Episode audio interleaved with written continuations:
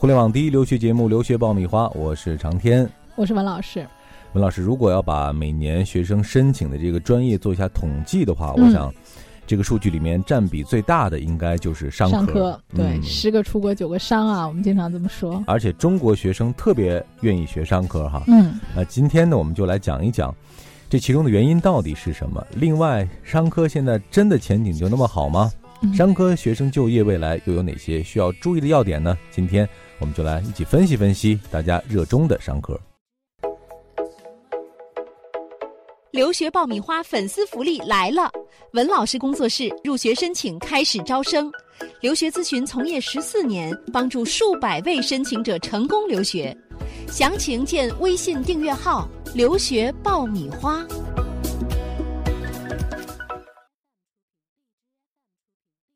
欢迎继续收听互联网第一留学节目《留学爆米花》，获取留学资讯、免费留学答疑、收听专属于你的留学公开课，大家都可以关注我们的微信订阅号“留学爆米花”。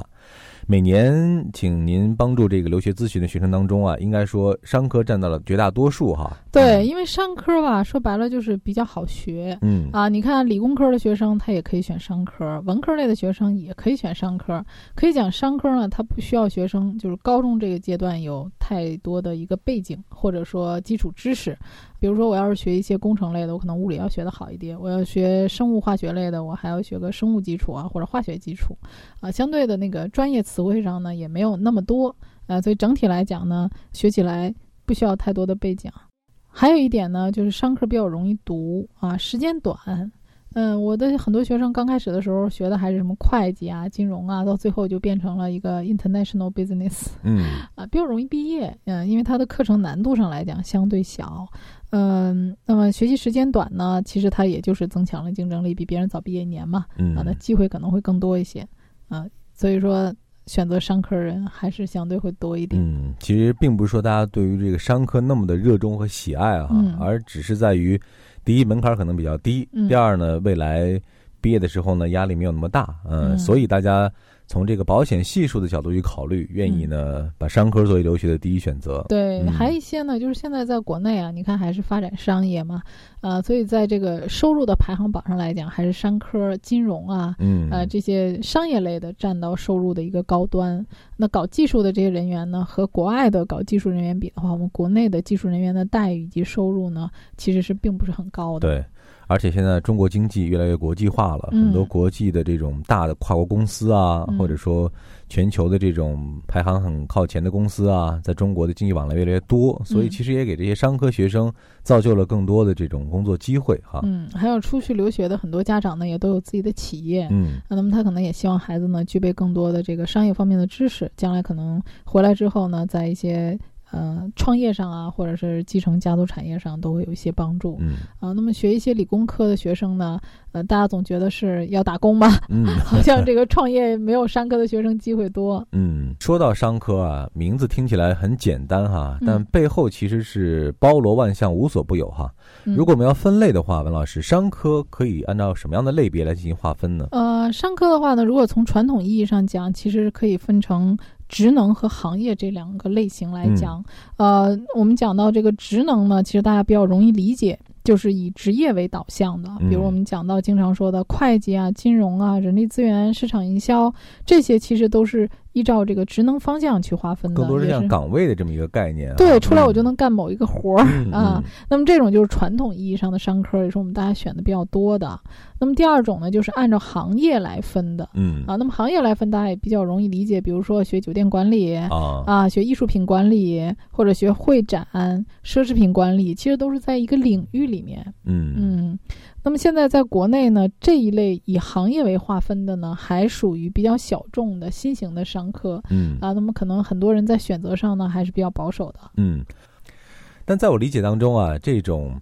呃新型的行业类的这种商科专业，嗯，呃，似乎未来前景其实也很大啊。对，现在也是越来越多的家长对于这个新型的这种专业啊，比如说物流管理啊。呃，还有这个奢侈品管理啊，也越来越多的家长会帮孩子来选择，因为现在这个大家也选择一些冷门专业了。对，呃，很多的家长也不是像以前那样呃，更在于说我毕业之后能挣多少钱，我什么时候能把这个成本收回，很多也是在于呃会考虑孩子的兴趣，以及说他出国这段时间的一个人生阅历，嗯啊、回国之后可能有一个更广阔的发展，嗯啊，所以我觉得现在在选择专业上呢，呃，也会更趋于广泛。呃，那我给大家的建议呢，就是在选择的时候呢，最好能够是一个复合型的，因为你嗯看现在的一个主流是希望有复合型的人才。举一个例子吧，比如说你现在学的是金融。那么其实金融是可以跟金融保险学相搭配的，嗯呃，比如你现在学的是人力资源，那么其实你可以搭配一个商业心理学